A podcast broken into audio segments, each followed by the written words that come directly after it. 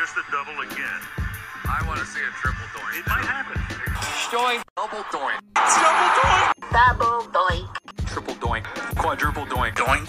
It's a double doink right there. Doink, doink, a double doink. Double doinker. Double doinks and sackles, teaching you how to football. Can, you teach us how to football? God, I really hope so, man. There's two of you now. My name is Travis. We're here with uh, the podcast once again. I'm also joined with a couple of friends, as always. Uh, Chris is hopping in again. Thanks for the invite, guys. and also Jimmy G, the stop boy. And we are back uh, after week nine of football. Looking forward to week 10 as well. Uh, we're very excited about all that happened. But before we get into what's going on or what's happening in front of us, let's just take a quick recap of last week by this point. Uh, we had the Thursday night football game. We all knew what was going to happen. Uh, I mean, the Texans. I, I felt as though, like at the very beginning of that game, like it, it seemed like one of those like weird Thursday night games where the undefeated team might actually get someone to show them a challenge. And then the Eagles woke up and the Texans turned into uh, Cinderella after midnight.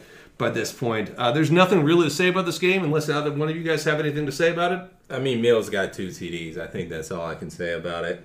I mean, the one thing I will say is Dameon Pierce, I think, broke a record for like the most yards after contact by this point. Uh, He runs angry. the the rookie running back runs really tough. For all of those that picked him up in fantasy football, good on you by Thank this you. point. Thank you. Uh, did not help you to win last week, though, Jimmy No, stat boy. Uh, let's not get too high on There's that uh, knife. There's that knife from last week. Let's not get too high on our. Texans horse by this point.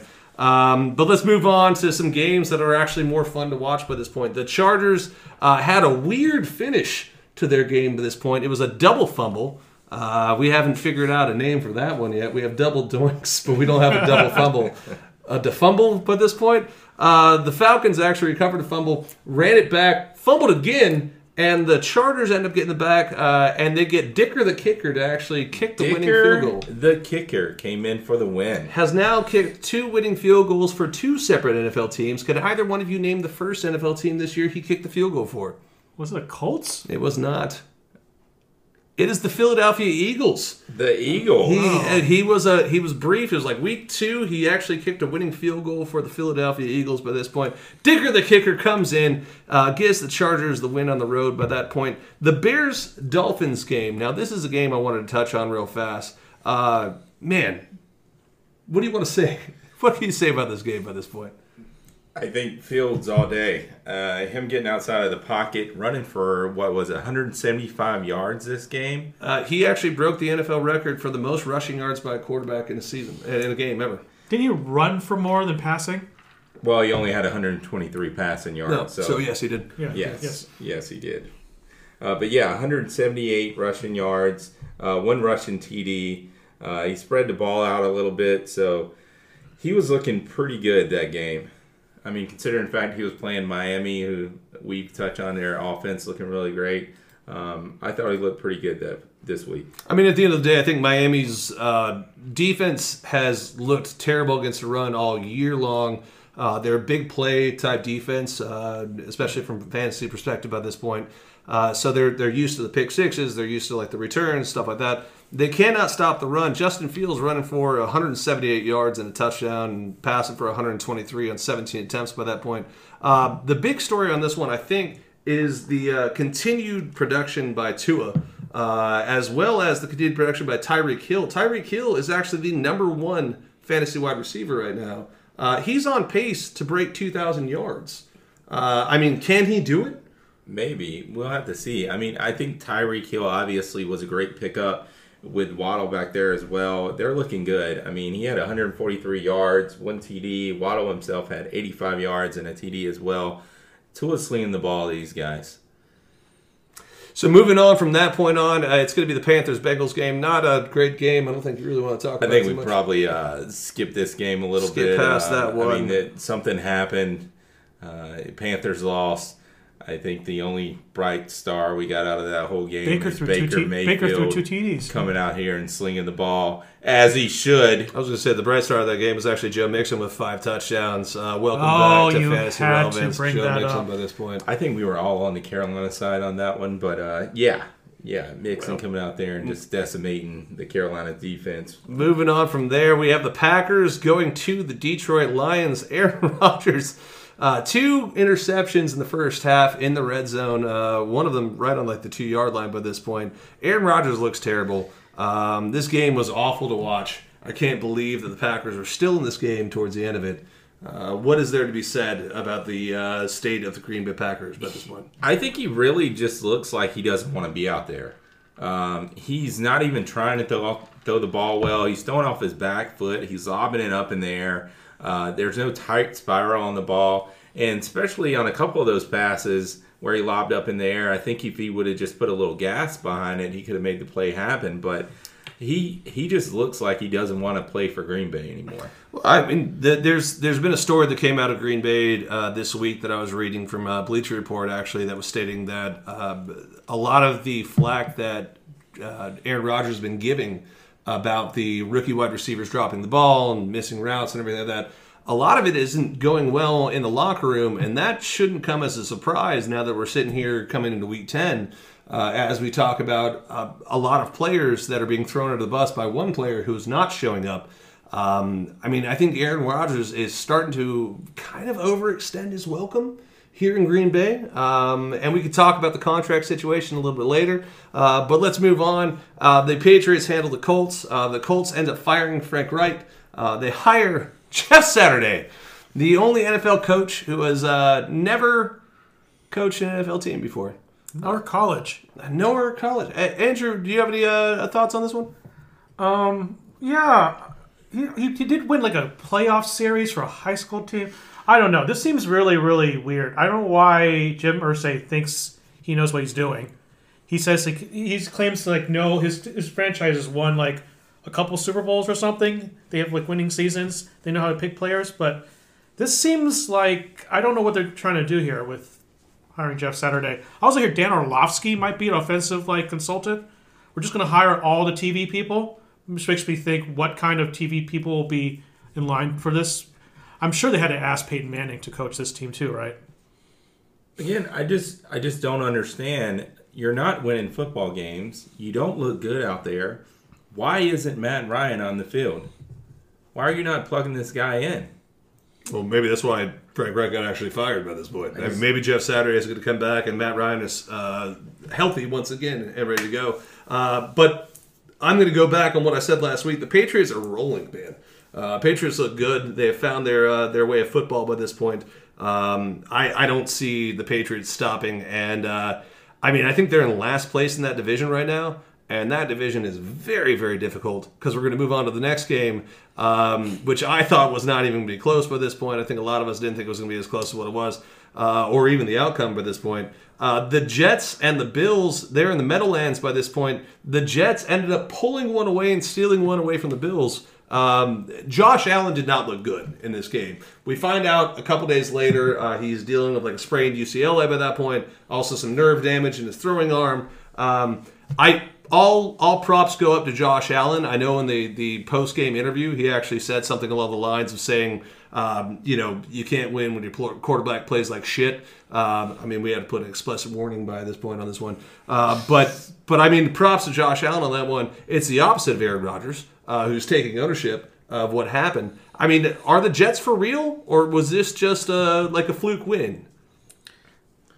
I think they're changing the, the narrative in New York. Like the Giants are supposed to be like a really good team this year, supposedly. Um, the Jets are also like also changing the conversation. They are not the same old Jets that we once saw, right? I feel like they're just completely different now. I mean, that defense is great. I mean, Sauce Gardner has to be probably the number one ranked rookie right now. Um, people are calling him Darrelle Revis 2.0. Um, I think that's a, a false, false uh, narrative by that point. How about Baby Revis? I mean, uh, Sauce Gardner is a much bigger person than Yeah. Darrelle Revis was by this point. Yeah, I think it was more of Allen. You can tell he wasn't all there. Um, he wasn't really getting it done with his arm, so he tried to use his legs. I think he ended up getting like two rushing touchdowns or something that game. Uh, but he did he did not look good passing the ball. So hopefully he can get a little healthier and he can get back on that track again. I think last even last week we were talking about we couldn't see a team that'd be able to stop the Bills Apparently, it's the Jets. Apparently, it is the Well, Jets thought by this point. Bills win by 16. By some of us thought. I, mean, I 16, definitely 20. did. I mean, you know, with a healthy Josh Allen, maybe they do. I would Uh, bet. well, there it is. You gotta pay that. Uh, moving on, we have the uh, Minnesota Vikings washing, uh, going to the Washington Football Taylor Heinicke commies. Uh, by that point, this game was um, was was pretty fun. Uh, we didn't really watch the first half of it. Uh, we had a lot of other games that were on at the time. Um, but the fourth quarter comeback, I mean, you have the Vikings down 17 to seven uh, with 14 minutes left in the game. Uh, they make a, a, a big comeback, even with you know, despite the refs uh, doing pass interference, uh, you know, helping Curtis Samuel get that touchdown by that point. Uh, regardless of it, the Vikings they seem pretty for real right now, and I, I feel like we can actually have a real conversation without Fernando here. Uh, to be able to talk about the seven and one Vikings, uh, I've seen a lot of power rankings. This is kind of something I wanted to ask you guys about. A lot of the power rankings that I see right now in the NFC still have the Vikings as the number three team, behind the Eagles, obviously, the only undefeated team left in the NFL, and behind the Dallas Cowboys. Well, I think you have to put the Eagles up there, obviously. I mean, they're looking good, they're undefeated, but Dallas over Minnesota right now, I just don't see it. Uh, I was worried there for a little bit because it looks like uh, uh, Cousins got like ran off to the sideline for a little bit. Uh, I kind of thought he was injured, but they're looking good. I mean, between Cooks and Jefferson just dominating down the field, um, I think they're well and above Dallas right now. yeah, the only thing I worry about the Vikings is if they play in prime time, they're, they're going to start to suck. I mean- they are not good at prime time games. Given their history and given what we know, based off of uh, Fernando, who is a you know scheduled sketchy source is best, you know. Uh, but at the end of the day, I, I think the thing that I've noticed about the Vikings is their defense could not win the one score games last year.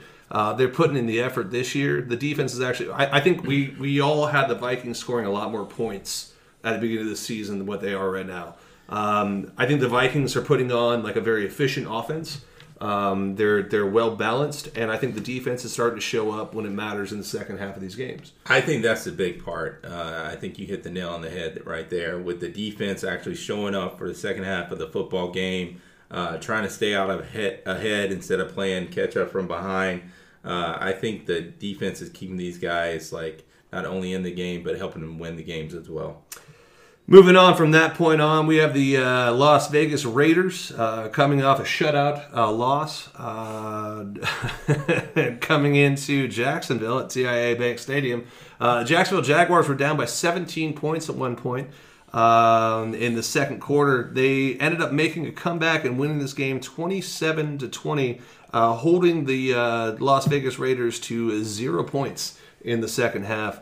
Um, I don't know where I want to start on this one. Uh, to be honest with you, we don't have to touch on it too much. Travis Etienne is the truth by this point. Uh, the man rushed for 109 yards and two touchdowns. Uh, Christian Kirk is still earning that contract. I feel as though he signed, and Trevor Lawrence is still showing promise of what he could do. You know, he made some passes down the field on Sunday that looked pinpoint. He was looking a lot better this game um, as far as some of the downfield passes, and you know he's coming along. Hopefully, he keeps it going, and we'll see what happened this week. I don't know if you guys actually saw any of the videos. Uh, there was a video out him uh, talking to uh, 52 and uh, 55 of the Raiders. By this point, uh, he got hit on a scramble. Uh, he came back and he was John across the lines. He said, "Hey, 52, I play better when you hit me. I'm weird like that. Let's go." And I'm like, "That's the Trevor Lawrence I wanted." Like we saw the Trevor Lawrence like three or four weeks ago in the tunnel, where everyone was like very depressed or very unsatisfied with like his pregame speech. I want to see my quarterback out there, John, with linebackers saying like, "Give it to me, dog. Give it to me." I'm weird like that. So I mean, maybe he's finding his stride. Maybe he's finally like starting to find his element here in the NFL. Uh, I don't want to go too much into it because you know. Well, I think it. I think it showed a little bit. He had a little fire behind him. He was finally hit some long passes, and you know if that's what it takes, stay pumped up, stay weird every Sunday. Every Sunday, let's stay weird, Give him a sugar cube. Uh, moving on from this point on, we have the Seahawks going to the Arizona Cardinals. Uh, this game, I mean, it was close going into the fourth quarter, but I think once the fourth quarter opened up and Kenneth Walker scores his touchdown, this game was never really around again. I, I feel like the Cardinals are are treading water right now. Uh, I feel like there has to be something. I mean, there's been rumors out there between uh, Cliff Kingsbury and um, Kyler Murray right now. Uh, there's a lot of stuff going on out there about how like the disassociation between the quarterback and the, dismanagement uh, with the the uh, upper brass by this point. I, I I don't think the Cardinals are a bad team. I think Kyler Murray was pretty frustrated on Sunday, and I think there was a pretty nice video of him jawing with Hawkins on the sideline, and they were going at it uh, pretty hardcore down there. You know, I don't know exactly what he was pointing out, but you could tell he was very frustrated. Um, he did rush for 60 yards, which is a little below average for him. He had two TDs, but yeah, he's he's not looking good, and uh, it's definitely affecting Arizona. Arizona's not looking good, and but Seattle, I mean, Walker's out there killing it. Uh, Geno Smith is still airing out the ball. I think Metcalf got a touchdown. Lockett got a touchdown. So Seattle's looking good. Noah Fant had a great game. Isn't that right? Noah Fant. Did you that boy? Oh, you were praying for that. He I might. was. He might have. was. I he sure might have prayed for that. I mean, so coming from our NFC West specialist over here with Jimmy G, the Stat Boy, as a Niners fan, uh, how are you feeling right now about the Seahawks and the Cardinals? Um, the Cardinals not so much. Those Cardinals faded at the end last year, and they did not show up for their playoff game.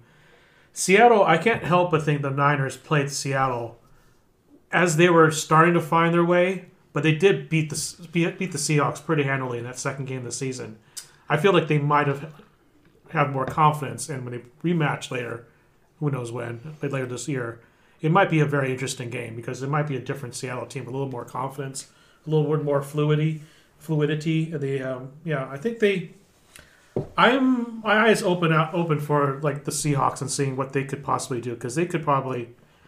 I still don't know whether the Niners have it have what it takes to, but we'll we'll, we'll see because they played one game with CMC and, um, I'm just curious how long it might last. I mean, I, I, I still think the Seahawks by this point with Geno Smith. I mean, we keep waiting, and I said it last week. We keep waiting on the floor to drop out from Geno Smith and to have him turn back into a pumpkin. Uh, the man is playing solid football right now. Uh, He is it's playing solid it's football. it's not sexy, you know, like he's Not he's all. not he's No. not going to lead the league or anything else.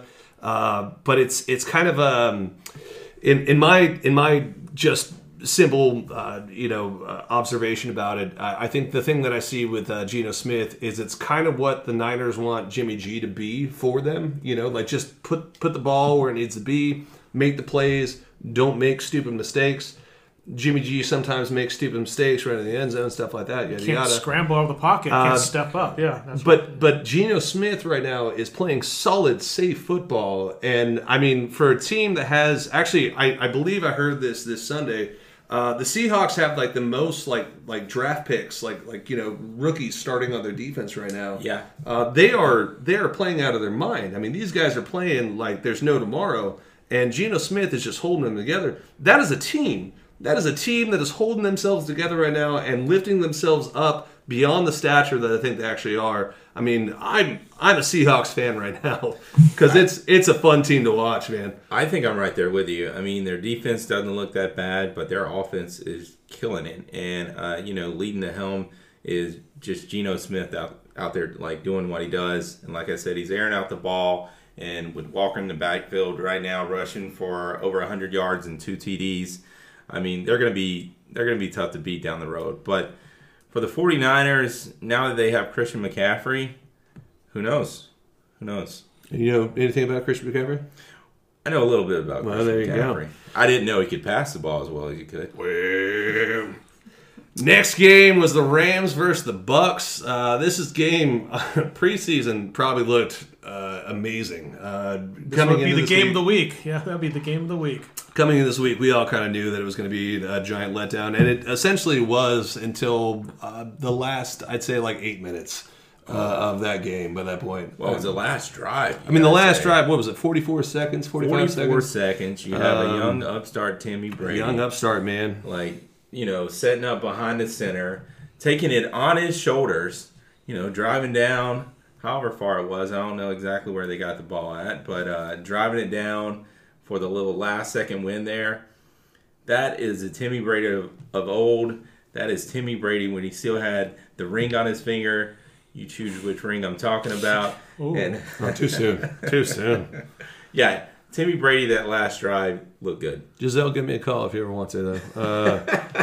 Uh, it was uh, the last. The last drive was six plays for sixty yards and thirty-five seconds. That's all it took him to move uh, sixty yards down the field. Uh, Cade Otton uh, with the touchdown over there. Uh, it was a great play call by that point. Uh, they they completely sold on the run. I don't know why you'd sell on the run with no timeouts left. Sitting there on the goal line with about eight seconds left by that point, but Really they sold on the run. They absolutely fooled the Rams defense. Uh, Jalen Ramsey continues to be a burnt piece of toast, in my opinion. Uh, but the Bucs are trying to find their way back, and uh, with their division, Easy division I mean, to do it's, it in. I mean, the the Falcons right now at four and five are still first place in that division. The Bucs aren't far behind. Um, I I I feel as though the Bucs could be a scary team if they could figure their shit out. Yeah, just go back to last season. You know, I think uh, they started out pretty well. Uh, they looked good at the start of the season. I think they ran into a couple rough patches. Uh, I think they had a couple games. I think uh, Brady went on a three-game uh, skid there, where he lost like three in a row, which was the first time in his career. I think we touched on that. Uh, but yeah, you know, they're picking it back up, and we'll see what they do this Sunday. How about the Rams? Are the Rams like done done now? Are we like thinking there's nothing left now? It's tough to say because I mean, as long as you have Cooper Kupp, I, Matt Stafford had 165 yards. Cooper Kupp had 130 of those yards. So, you know, as long as he's still in the mix, I can't say that they're out of it, but they don't look good. Well, the bigger thing I think with the Rams by this point is you have to look at uh, establishing a running game. With it, uh, you know, like they have not been able to figure. I mean, Cam Akers has been uh, once again. I don't know what he did to someone up in the higher brass to like get him out of there. Uh, but DJ Henderson seems to be emerging as the back in in that offense. Um, I mean, you still have Aaron Donald uh, and Jalen Ramsey, even though I think he's a piece of toast by this point, is actually still one of the top uh, DBs in the league. Um, the defense is still there. The, the the core is still there. You still have Sean McVay, who is uh, one of the best coaches in the NFL, in my opinion, right now. Um, I don't think they're done. Uh, I think with the way the NFC has kind of you know like fallen to this point, I think that the Rams will have an absolute shot, uh, especially at like a like a wild card position, because the NFC isn't great outside of the NFC East by this point. I guess my question is more: if the Rams don't do anything this year, next year they don't have picks. They don't have anything. How is this team going to recover from this season? I think you still do what you you did this past year. I mean, like you can still keep floating future picks uh, by that point. You know, you can go 20, 25 pick, you do 20, 26 pick by that point. Uh, if I mean, the problem that that that any team has ever had in LA is like you have to win now because like if you don't win, you know, in LA, then people don't care about you as much. You know, they'll they'll focus on like the Ducks, they'll focus on the Kings, they'll focus on the Lakers, they'll focus on the, there's so many teams up there to focus on by this point. Yeah. If you're not going to win, you, no one cares. You know, that, that- that's the whole point. But like the Chargers, like moving up there and like doing what they've done so far. It's the whole point of the Rams, like you know, making the push for the Super Bowl last year, and it worked. Uh, I don't say the Rams are done. I, I think they're at the twilight years of Matt Stafford. I mean, who's to say that you know Aaron Rodgers doesn't show up next year, another quarterback doesn't show up next year? Well, also, like Travis was saying a little while ago, um, they still have the weapons. You know, they're still there. They are lacking a running game, which would probably help Matt Stafford out a little bit, help him spread the ball out. some. O-line, O-line, maybe yeah. hit him like uh, out in the flats or something like that. Um, so they're they're missing pieces. Uh, but as far as a overall team, they're they're definitely not done. They're just missing a few pieces, and if they can get those pieces plugged in, um, I think they'll probably have a chance to make a run. Maybe not this year, uh, but if they can figure out something for next year, even if this is a losing season, I, I think they can make a run. Moving on to our Sunday night game of the week. Last week would be the Tennessee Titans against the Kansas City Chiefs in KC. Uh, this game was way closer than I think any of us thought it was going to be, especially myself. Especially you. Um, I I could not believe how well Tennessee played early on, uh, but you can kind of just I don't know. I, I felt at halftime, um, even with like KC up by that point, fourteen to nine. I still felt as though you knew KC was going to win this game. Um, and even though they kind of held on, they, they, they still push it to overtime by that point. Uh, I just, oh man, I was I was talking to Eric, um, who maybe or maybe does not listen to the podcast still. We'll know. uh, maybe one of our two listeners. Um, I was talking to Eric Sunday night, and we were just kind of talking back and forth uh, in the fourth quarter, watching Malik Willis uh, try and throw the ball down. Um, Tennessee has no receivers that are willing, that can do anything to try and separate coverage or try and improvise once they go downfield. By that point, um, also Malik Willis is not ready to be a starting quarterback in the NFL. One hundred percent. I mean, you take Henry off this team, and this team is another Detroit. Uh, they're not looking good at all. I mean, They're worse than Detroit. They're worse than yeah, Detroit. Yeah, okay, okay, I'll give you that. But uh, yeah, with Henry out there, I mean, at least they have options. But Willis does not look good behind the snap. Uh, I think he has happy feet back there. He panics a little bit. Um, he really doesn't have anybody to throw the ball to. So um, I'm surprised this game was as close as it was. Uh, but yeah, Just looking at these stats, like I don't know any of these receivers. Like got Austin Hooper, the tight end. Got Hassan Haskins, who's like one a rookie. You got Treylon Burks, who's a rookie who didn't play this game. Got Bobby Trees, Bob Robert Woods on this team, who did nothing here according to the stats here. Um, yeah, this team without Henry is I don't know how this team had a, a 17-9 lead at the third quarter. They got a good coach. Yeah, Okay, I mean Matt Vrabel is a, is a good coach. Uh, they have a solid defense, and their running game uh, keeps teams uh, off the field by that point. Uh, I'm trying to pull up the stats right now. It's kind of like how Atlanta wants to like ground and pound the ball on the ground and not have any kind of passing game and just bore you to death. I guess that's kind of how the Titans were playing this game. I mean, ultimately, at the the day, it's it's not boring you to death. It's just the whole point of having someone like Derrick Henry is knowing that you can get four to five yards like a carry by that point, right? Uh, so the whole point of that is you can take your time, come back up the line, knowing that you're going to hand this ball off to this gigantic human being behind us, and you still can't stop him. Uh, and just keeping the offense off the It's field. really yeah, it's really keeping the offense Yeah. off the field. And it I works. think that's exactly what their offense is right now. You know, uh, you know he's going to get the first down. Uh, you just keep handing him the ball and you work down the clock. And I think that's really what kept this game close. I mean, Mahomes threw for 450 yards.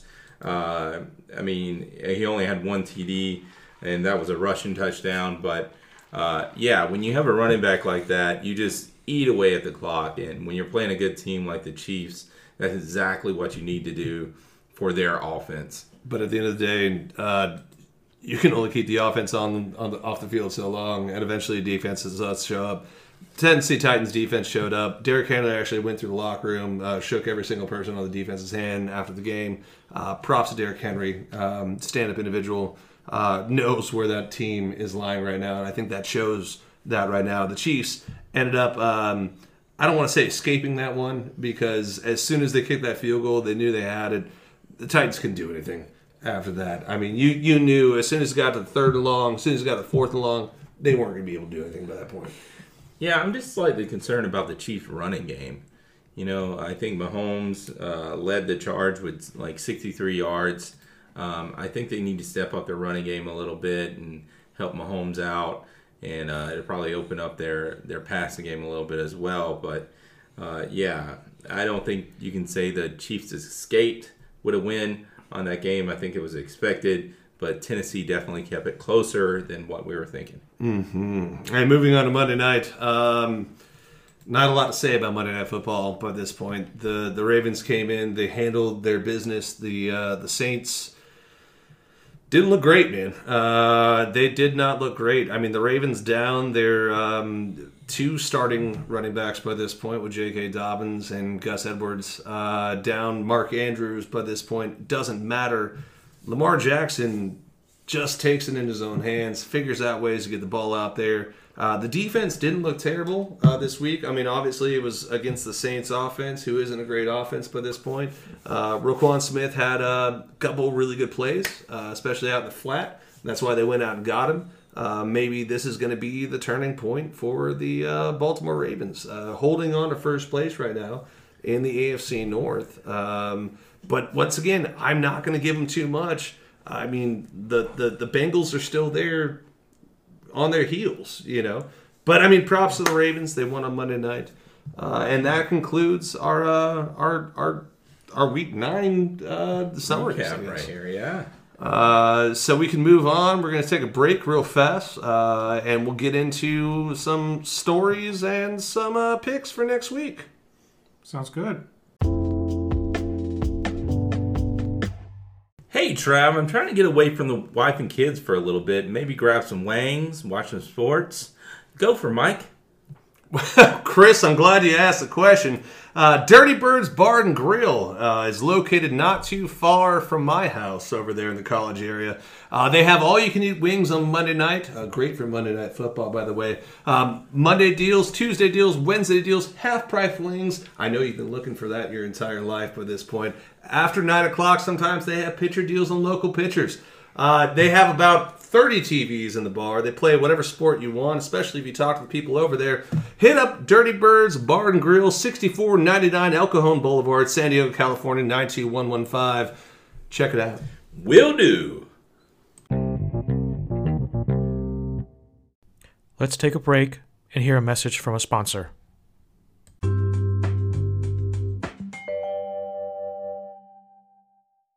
And we're back. Double Doinks and Sackles teaching you how to football. Can you teach me how to football? I'm trying to, Chris. You've been here for a few weeks, but I'm still trying to. dog. No. Um, so coming into Thursday night, uh, these haven't been great games. We've had a couple decent ones uh, recently. We get the Falcons versus the Panthers. The Panthers should have beat the Falcons last time they played each other. Uh, this time it's in Carolina.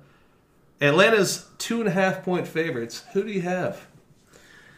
I have Carolina beating Atlanta. Um, yes, you know, normally, at least this year, I've been down on Carolina, but I don't think you take a shellacking like they did last week and not come back and uh, put up some points this week. I am a little disappointed. Baker Mayfield's not starting. You know, it's uh, PJ Walker back there, but I'm taking Carolina over Atlanta, and they covered spread. I mean, the Raiders didn't come back from their shellacking they had last week. Don't But- compare me to the Raiders. Jimmy G, the stat boy, what do you, uh, Fernand, have? Well, Fernando and I both uh, choose the Falcons to cover this because we'll just see if history repeats itself. How dare you? I'll take that knife in my back and put it back in your back. Yeah. Um, I don't. I this. I don't think the Panthers have changed too much. Uh, I didn't see much last week, so. And on a short week, there's an offense will be flowing. Maybe I, I don't see them. th- This being different. Falcons win and cover. Chris, you sitting out there on island by yourself, man. You know what? Here's a rowboat. I'm coming up to you, dog. I'm taking the Panthers in this one, man. Uh, I, I think at home by this point. Hey, Let me throw out the life preserver. Bring it in. bring it on in. Bring it in. Uh, take the Panthers in this one. Um, I, I think the Falcons have looked good. I think the Panthers, no, they should have won that game. Um, I can't even tell you how many times I watched Patrick Mahomes take his helmet off the field, walking off the field, uh, just on Sunday night. By this point, is that penalty? Uh, let's not bring this up to the DJ Moore thing again. Uh, you can pick and choose those things. Once again, didn't matter. Uh, Piñeiro couldn't hit the field goal regardless of where he was at. Maybe he could have. Nah, No, he wouldn't have. he wouldn't have. Uh, but give me the Panthers in this game at home. Uh, moving on to uh, the early game. Uh, I don't know if I'm going to be waking The up for this. really one. early game. Uh, definitely won't be over at your house for this one because I don't care enough for this one. Um, but we have the Seahawks traveling to Munich, Germany, Germany for the first Germany game against the Tampa Bay Buccaneers. The Bucs are three point favorites. Uh, looking at you, Chris. What are you going with this one? Travis, you got to be there. I can't shotgun a beer by myself, man. Come on. it is a Seahawks house, Let's go. unless the Panthers are playing in his house. 12th minute. We might. Tw- oh, I'm not. I'm not part of the 12 minutes. All right. Um, I got Seahawks winning this one. I think Geno Smith is looking really good. Uh, they got the running game going. He's airing out the ball. Uh, Brady did look good to finish up that game, but uh, I don't think it's going to be enough against the Seahawks. I think they're still recovering. So Seahawks win this. Um, I picked the Seahawks. Fernando picked the Seahawks to win this game. I, I really don't see how this is going to be anything different than Seahawks win. The, the Seahawks are rolling. The Bucs barely beat the Rams. Uh, I don't know how they can manage any kind of defensive front to stop the Seahawks in this game. Give me the Seahawks. All right, so the Seahawks have uh, done okay outside of Seattle. They've done great inside of Seattle by this point. Uh, I think the Bucs. Uh, we talked about earlier this uh, th- this podcast. I think the Bucs are starting to turn around. They're starting to figure out what they're doing. Rachaad White started getting more and more involved in this offense by that point. Uh, the receivers are starting to catch the ball. Tom Brady's starting to get his stuff together. Uh, give me the Bucs all day long to cover in this game. I will be the one outside of this. Uh, moving on, we got the Vikings versus the Bills. Um, I have three and a half points. Uh, what do you have right now? I have Bills by four and a half, but this was like earlier, a little bit early this week. But it's it's a close it's a close spread. It's a close spread. so right now we have the Vikings going to uh, Orchard Park by this point. Um, I'm I'm going to take honestly the Vikings to win and cover this game. I know that um, currently Josh Allen has like the UCL sprain. He's got some nerve damage in his throwing arm. He's day to day right now. They're going to see if he's going to play. Uh, this game does not matter as much. I think to the Bills as it does like for like because it's not a not a conference game. Uh, if they could rest uh, Josh Allen, or if Josh Allen needs to just they're going to run the ball. Maybe this is a Devin Singletary game at this point. I just don't see the Bills being able to show up. I'm seeing the Vikings on a run right now, man. I'm going to take the Vikings all day. I think that AFC East is way too close. I don't think they can take their foot off the gas pedal just yet. Um, I think Josh Allen is a little worried about his elbow uh, and what that's going to do to the game. I think regardless of whether or not he get it done in the air, he's going to be able to rush the ball a little bit. Um, don't get me wrong, Minnesota is looking good. Minnesota is looking good. Uh, but I'm going to take Buffalo to win this and to cover. Well, I have the Bills to win and cover. I agree with you. Fernando has the Bills to win but not cover. Whether or not Josh Allen plays is very interesting because if he doesn't, do you know who ends up playing this game? I do. It'd it's be- uh, Case Keenum. Case Keenum, the former Viking player. yeah, the So, Minnesota, the it is Minneapolis a, Miracle. It is a revenge game for Case Keenum. So you got Diggs trying to keep up with Jefferson, and you might have Keenum trying to outmatch Cousins. Yes. Ooh. This game has, is Ooh. juicy to say the least. So whether or not Josh Allen plays, I feel like Case Keenum could do enough or be in the heads of the other team enough with Diggs and yeah. I feel like that game's getting the sound in the garage. Oh, it might. I might. feel like it might. Um, let's go with the next game. We got Lions at Bears. Bears by three points. Fernando and I both have the Bears to win. Um, yeah, this is Lions are a really crap team. I have the Bears to win this, this game. I think Fernando agrees with me on there. I think I said last week that the Detroit is hot garbage, and you know what? I'm going to stick with it. I'm taking the Bears to win this game and to outmatch the Lions by at least a touchdown, if not 10 points. Ooh, Wow. going on the those one. Uh, Last time we did that. I'm I'm gonna say uh, I'm I'm a believer in the baby Bears right now, man. Um, Justin Fields is is finding his his thing. I mean, it's it's the Lamar Jackson track by this point. You don't have to throw for 200, 300 yards by this point. You could rush for 178 and break an NFL record. Um, they they played well against the Dolphins. Uh, this is going to be a, a divisional game. I think it's going to be a lot closer than 10 points. Uh, but give me the Bears at home right now. The Bears are, are riding high. They're feeling good. Moving on, we have the Broncos at the Titans. The Titans by three. I don't know how the Titans have or by three with that offense, but Titans by three is a spread. Um, Fernando and I both have the Titans win this game. Why did we pick that? Anyway, maybe because the Broncos are still also garbage as well. So um, let's go with that. Titans. Um, yeah, I don't see Denver's defense stopping Henry. Uh, you know, I'm not exactly sure whether or not it's going to be a 200 yard game or a 100 yard game, uh, but Henry is uh, Tennessee's offense right now. So uh, I got Tennessee winning this game, uh, and they're going to cover. I just don't see Detroit or sorry, Denver stopping Travis Henry.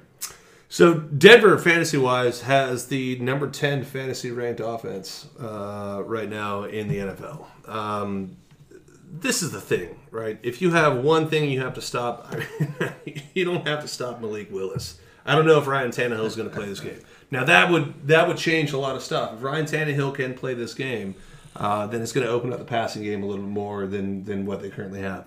But even then, Broncos defense is actually solid enough. It's it's a three point spread, it's a two and a half point spread, what I got right now, but it doesn't matter. If you take that away from a home field advantage at a neutral site, that's an even game, all spread out. Give me the Broncos. I think coming off of a bye, I like the Broncos a lot more than I like the Titans at home. But I think everyone knows that they need to stop, stop Travis Henry. Travis, Derrick Henry. Derrick Henry. I'm Travis. Sorry. Yeah. Derrick Henry. But they haven't been able to quite do it. So I still see him like rushing over their defense and I have Tennessee winning this game. I say Derrick Henry gets less than 150 yards this game. Um, I'm going to say the Broncos figure out a way to win this game. It might be at the very end of it. Um, uh, I'm give me the Broncos all day. But how many yards does Travis Henry get? Oh well, depends on how much I want to run that day. All right. Maybe two. How's what's the distance between the, the couch and the, and the fridge? Anyway, next game we have on the docket is the Jaguars going to Kansas City to play the Chiefs. Big game for the Jaguars. Chiefs, though, are favored by nine and one half points, according to my spreads that I've seen here. Um, I have the Chiefs winning um, and covering. Fernando has the Chiefs winning, but the Jags covering somehow. Oh, he believes in the Jaguars too. What say you guys? I'm going to go with Fernando on this. I'm going to say Kansas City wins the game, but the Jacksonville Jaguars covered the spread. Uh, so the Jags have not lost a game by more than one uh, one score all season long. Um, they haven't lost uh, eight games in a row now by more than one score. Uh, if you go back to last season, the Chiefs just struggled against the Titans at home on a big primetime game, stuff like that, yada yada. Um, I think the Jags are starting to find their rhythm. Um, I don't expect them to win this game, so I'm going to take the Chiefs on this one. But I do expect the Jags to keep this close, even if it is just garbage time points. Uh, I just want to see the Jags show up on this game, and I think this is one they've had circled on their calendar for a long time. This will see how they really fare against like the echelon, the top echelon of the AFC. Um, next game, we got the Browns at the Dolphins. Dolphins are favored by three and a half. Um, looking at our picks here, we seem to like the Dolphins a lot, and we picked all pretty much the same way. Anything else to add to this? I mean, the only thing that I'd, I'd wonder about this one, the I think the the reason why the point spread is so co- like close by this point is because the Browns have such a great running game. Uh, the Dolphins have clearly shown that they can't really stop the run by this point. So, like, if you have the Dolphins in fantasy, it's not really my pick this week uh, of what I would do, just because I think the Dolphins are going to struggle against that run. But the Dolphins are still a solid team, and especially at home, give me the Dolphins all day. Yeah, I think the Dolphins have this. I think the only question to be asked here is who's going to get more touchdowns, Hill or Waddle? Good question. I'm going to go Hill on this one. I'm going to agree with you. There you go. All right, next game we got here is the Texans at the New York Giants. Giants are favored by five points. Fernando and I both have the Giants winning, but not covering because they we feel like the Texans will probably keep it close. I think they will keep it close, just like how they kept it close against the Eagles. You know, I don't. I agree with you. I'm not exactly sure why, because Houston is not looking great at all. Um, but I think Giants the last week or so have not looked great either. Um, they're still winning football games. I got Giants winning, but Houston covering the spread. Why? I mean, to, to everybody saying that, why? I, I, I have no idea what you guys see in Houston outside of Dameon Pierce, who looks fantastic. What do you see? I mean, like, and I'm not a Giants fan. Like, I'm not a Giants believer. I, I, I think that they are exceeding uh, their record of what they have right now. But what do you see in the Houston Texans right now that gives you the thought that they're going to cover like a like a touchdown spread by this point, especially at home in the Meadowlands? I think we'll just have to wait and see. I mean, That's not me, an that's that's a bullshit answer. You gave me 16 points against uh, Kansas City last week, and what happened there? I mean, dude, give me give me back on this one, man. Let's go for it. I mean, like at the end of the day, the Giants are the better team. They've they've looked solid. 100%. Uh, Yeah. Daniel Jones is is a much more uh, mobile quarterback than Geno Smith is, but they're playing the same game right now. Like you just don't make mistakes. You you leave it in the running game, you put it out the passing game, and you let your defense go out and do that. The Giants are six and two right now. They're playing at home. They're coming off of a bye. The Texans have looked terrible terrible. They are literally the worst team in the NFL right now. One, six, and one. And five points. Five points is nothing for the Giants to cover. This game is not going to be close. Big words, big words. Big words. All right, next game we got Saints at the Steelers. Steelers come off a bye, but Saints favored by two and a half on the road. Um, Fernando and I both picked the Saints to win this game and cover.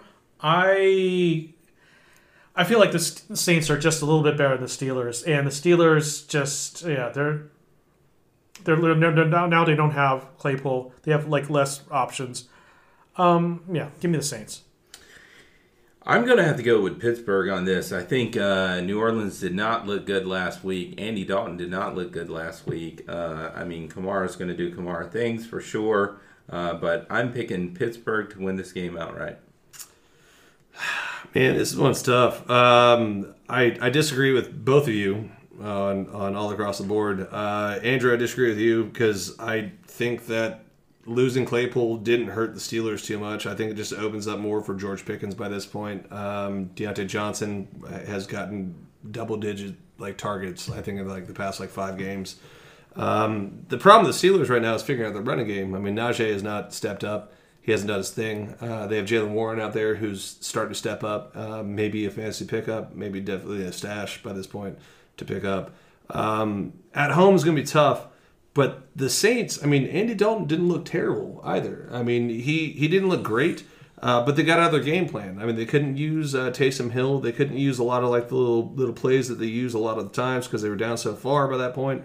The defense still looked decent last week.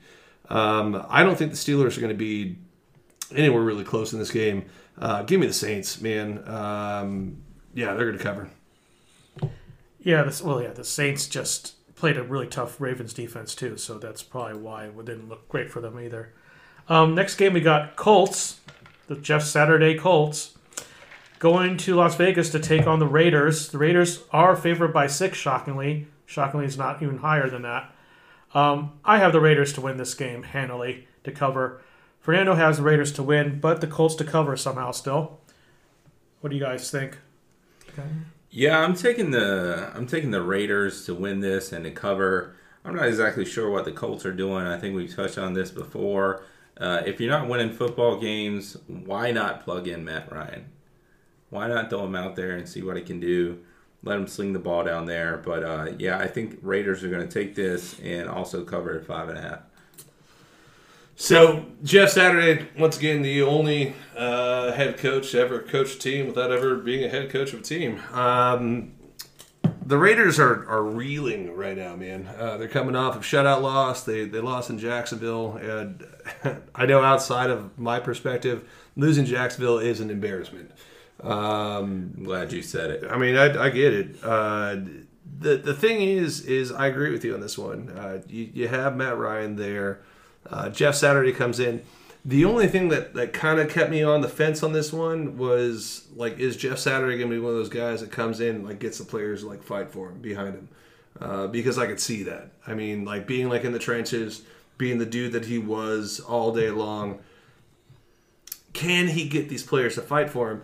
I think he can, but I think the Raiders are still like a talented team. You know that that's the problem. I mean, like if they're playing the Texans this week, uh, even though you guys have them covering, if if they're playing the Texans this week, I think they would come out and just dominate. Um, but the Raiders still have the talent. They're still playing for for some sort of face by this point, uh, knowing that they should have done better than what they've done so far this year. I don't see the Colts covering this game. Give me the Raiders all day. Yeah, the other thing is, I think they know what they have with Matt Ryan. It's just a mediocre quarterback, and they just want to see Ehlinger and the other guys play. Um, the Colts, until recently, didn't have an offensive play caller until they just figure out, I guess, somebody that a quarterbacks coach or something calling plays this week for them. Mean, once again, the Colts are only two games out of first place of that division. Yeah. Like like that that's that's one thing that I, I want to say because I know we talked about earlier. I'm sorry about this. Uh, I know that we talked about this earlier. Like, why would you make the the shift to Jeff Saturday by this point? Yeah. I, I think the reason you make the shift is you're two games out of first place. Something has not been clicking. You have the offense, you have the team to be able to do it. I mean, Jonathan Taylor has not been there so far, but you have the team to be able to do it. Frank Reich's not the guy, and that's okay. Maybe he's not the head coach that you need. Maybe he's going to be a Norv Turner, who'd be a great offensive coordinator. He's been a great offensive coordinator for many years by this point. But maybe that's what you need by this point. I, I don't I don't think that it's a terrible move by the Colts to do it. Uh, you know, I, I think that the Colts will have a chance in this game. I just think the Raiders are, are going to win by more than touchdown. Yeah, no, I 100% see what you're saying. I think, uh, you know, as far as the coaching staff, they needed a change. They felt like they should be better than what they are right now, and uh, they needed to get somebody in there that's going to, hopefully, like you said, fire them up, uh, get the team behind them, uh, but also maybe change some things up. You know, we'll we'll see what he does on Sunday and uh, see if it's the same old game plan or see if he has some moves that's going to make some changes there. All right. Um, next game is would have been a really great game of the previous decade, maybe, but it's the Cowboys and the Packers in Lambeau Field. Cowboys favored by five. We all picked the Cowboys to win and cover. Is there anything to add to this game except maybe Aaron Rodgers might show up for this game? I think he might, man. That's the hard part. It, it was hard for me to have the Cowboys cover this game. I think they're going to win it. But man, I, I think there's just a possibility. I mean, the Cowboys defense, probably in my opinion, the best defense in the NFL right now. Um, it's just Aaron Rodgers. Like it's maybe I, maybe I just haven't haven't like got off the train yet. He's just it's Aaron Rodgers, man. Like maybe he's gonna find a way to win at Lambeau Field down with so many things out. I mean, it would be a great story for the Packers to be able to make the playoffs, you know, and and Aaron Rodgers leads them there. But there's a lot of turmoil that we've talked about a little bit earlier in this, uh, you know, together, um, where we're hearing that the wide receivers and some of the team isn't so stoked on Aaron Rodgers throwing them under the bus anymore. Well, I mean, you know, it's it's tough to go against Aaron Rodgers because you know he is who he is. He's out there, you know, day in day out, day out making plays. But looking at him over the past few weeks, especially last week, how he looked like he didn't even want to play football, which is sad to say. The guy was just kind of sidearm passes, like lollygagging everything up, just leaving it up there for the defenders. I I think my pick is really strongly based on last week's performance. Uh, I think Dallas is going to win this game outright. Uh, but as far as the spread, I think Green Bay could possibly cover the spread. But I think my pick is just based on his performance last week. Hopefully, he picks it up. Maybe he does. I mean, we'll see. But I think Dallas got this, and I think they're going to cover the five points. So if the Packers lose this game, they drop to three and seven, right? Uh, do you start bringing Jordan Love out here Ooh. to actually start playing the game? Um, is a big question because we we talked about it uh, previous to the podcast. By this point, uh, before June first, uh, if the Packers were to get rid of Aaron Rodgers, they essentially void a fifty-eight point three million dollar guaranteed bonus that he gets after June first if the Packers continue to hold on to Jordan Love, they have to pick up his fifth year option uh, by next year as well for the 2024 season. He's due $20 million guaranteed, Jordan Love is. Million. In no world, right? In no world can exist a competitive football team where they have Aaron Rodgers making almost $60 million a year and Jordan Love making $20 million a year and holding on to that. So the reason I say that, they asked a question about the three and seven thing, is that the Packers go three and seven by this point. Do you start throwing Jordan Love out there to try and get some trade bait, try and figure out what you got working with, everything like that? Do you cut ties with Aaron Rodgers?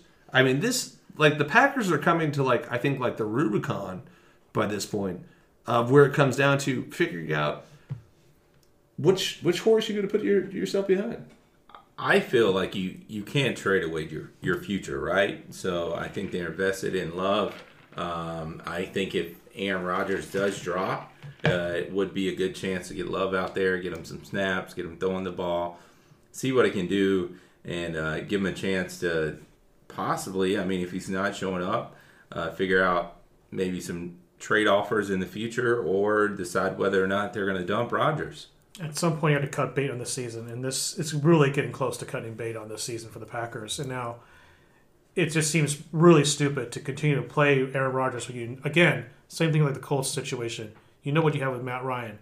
With Aaron Rodgers, you've seen what he's done all year. Let's just. I think they should try to see what they have with Jordan Love, just to see what kick the tires, just see what happens. No, it's never going to happen, though, right? I mean, like, like you can't. I, see, I, I, don't, I don't see it happening somehow, but logically and like a sound person, sound mind for the organization is to see what you have with Jordan Love Yeah. because you have him on that fourth, for that fifth year option. You said it just seems ridiculous to continue to put him on a shelf. To Aaron Rodgers him as if he was with, with Brett Favre was the starting quarterback. To continue to do that and not see what you have seems reckless. Yeah, but you also got to go back to what we talked about last week, where we're starting to discuss what is the team doing for Rodgers. Are they trying to help him out? Are they trying to push him out? What's going on there? You know, they're really not grabbing anybody for him. They're not looking to help him out. So I don't know why show up for a team that's not willing to put out for you. Tom Brady has literally won Super Bowls with like no name people showing up. Uh, Julian Edelman was nothing before the season by that point. Wes Welker was like nothing before the season before he showed up. Uh, like like this is this is I mean, good quarterbacks make good things happen with what they have going on. Aaron Rodgers has shown, and uh, you know, once again, it- it's still in the Packers by this point. I, I get it; they didn't push hard enough to like get wide receivers like in the offseason, everything like that. They probably didn't have the uh, the, the cap space to even get Brandin Cooks because Brandin Cooks, the, the Houston Texans wanted a second and fourth round pick, but they also wanted the team to pick up eighteen point one million dollars, eighteen point three million dollars, some of that the Packers like they they did they, they kicked the tires on wide receivers. They just couldn't get one. Uh, they because let's face it, the Bears were chosen because they were probably going to finish worse than the Packers were. And the reason Turns why- out now, maybe they won't. And the reason why I don't have cap space is that salary cap. That salary cap Rodgers, issue. yeah. Yeah, but it also goes back to the draft. They didn't pick out anybody to help them out. In They the got draft. Christian Watson in the second round out of North Dakota State. He's been injured so far. Uh, they got Romeo Doubs, who got uh, severely injured this week as well. They they got some rookie uh, wide receivers. They're not picking the best ones off the book, but also they've been finishing high. They're not getting the cream of the crop at this point for the wide receivers. Yeah. You know, like you have to trade up to get them. I mean, like they're they're holding on their their draft picks by this point. They're not using them. I mean, they haven't used a first round pick on a wide receiver. Fucking Never. I, never. They just they, they, Never. they did on a the, quarterback. The first first round pick to ever catch a quarter uh, catch a touchdown from Aaron Rodgers was Marcedes Lewis, who was a first round pick from the Jaguars like 50 years ago. Yeah. That's the that's the first first round pick to ever catch a, a, a touchdown pass from Aaron Rodgers. Like I mean, it, at the end of the day, it comes down to I mean I get it, but I'm still with it on this one. I don't believe that like maybe it kind of sounded kick the tires on Jordan Love, maybe a little bit. Outside of that one, We'll see. Yeah. We'll see. We'll see. All right. So next game, we're just going to briefly go through that. Um, it's Cardinals at Rams. Rams are favored by three. We all picked the Cardinals because I don't think the Rams have it. Is there anything to add to that? I mean, Matt Stafford got placed in concussion protocol uh, Yeah. on Tuesday, so The O line's still the same. it's not looking great right now. Their running situation still the same. Well, it sounds like Sean McVay is actually going to give uh, Henderson like a chance to Okay. be like the, the starting guy. That's what it that's what it looks like so far. But I I just see the Cardinals bouncing back on this one. I'm not a believer in the Rams. All right. Sunday night football. We got the um, LA Chargers. Sounds sounds weird to say it. Going to Santa Clara to play the 49ers. 49ers are favored by seven. Um, I think that's a lot of points for the Niners. I have them winning, but the Chargers covering. Fernando agrees with that kind of assessment. What do you say, you guys? I think I'm going to agree with you. I think San Francisco is going to win this game, but the Chargers are going to cover. I think you have a pretty strong weapon there with Christian McCaffrey coming off a bye, give him a better chance to learn the offense a little bit. Uh, so yeah, San Francisco winning the game, but I think the Chargers will keep it close.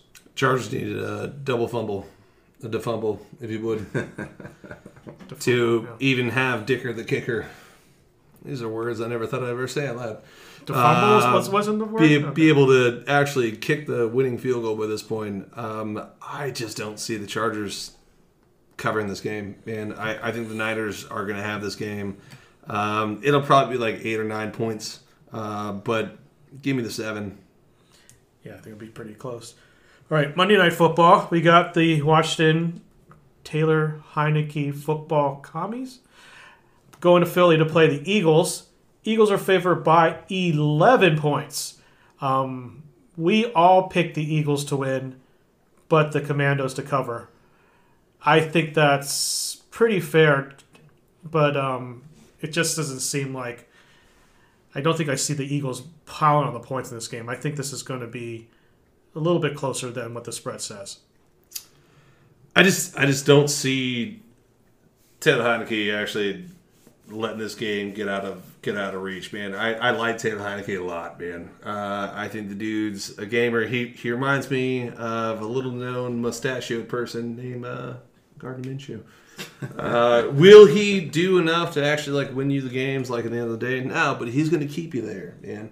Uh, I like Taylor Heinicke a lot. Uh, give me the commies to cover, and I hope they win this game because I would love to see Philly lose on Monday night. I think I'm gonna have to agree with you on that. I think Philly's gonna win. Washington's gonna cover. I was on uh, the Washington bandwagon last week against Minnesota, and they kept it pretty close. It was 2017. Um, I think 10 and a half points is a little outrageous for this game, even if uh, Philadelphia is undefeated. Uh, so I got Philly winning, Washington covering. 100%. I think Washington absolutely covers this game. Um, I just don't. I don't see. I don't see it getting that out of hand by this point. Um, Philly has won some good games, um, but at the end of the day, it's a division game, man. You know, on Monday Night Football, give me the commies to cover this game. I think it's gonna be a lot closer than what people think. I agree. Sounds good. Um, I think that's all we have today. We can uh, talk about another topic that we were thinking about next week. Um, we're reaching that's uh, one magic one hour mark of our recording. Um, anything else to add, Trav? No, I don't think there is. Chris, I, I really appreciate you coming back out again. Thank Uh, you. I hope you keep coming out. Thank you. Uh, Jimmy G the Stat Boy, I always appreciate you. Uh, Fernando might be uh, worried about his job getting taken over here with the way Chris has been handling it so far. Oh, I don't know about it. Probably. We'll see how it goes. Uh, good luck to all you guys in week 10. Uh, hopefully, you listen to our picks because uh, we weren't terrible last week. Uh, but we thank all two of you for uh, tuning in uh, every single week by this point. My name is Travis. Uh, my name is Chris, and also always feel free to stop by the Walters Garage. if you know where it is. And Shameless I'm, plug. And I'm Jimmy G, the stat boy. And this has been Double Doinks and Sackles teaching you how to football. Can you teach us how to football? I just literally did. I spent an hour doing it. I think he did. Yeah. I forgot. Well, until next week, we appreciate all two of you listening. Thank you. Have a great night.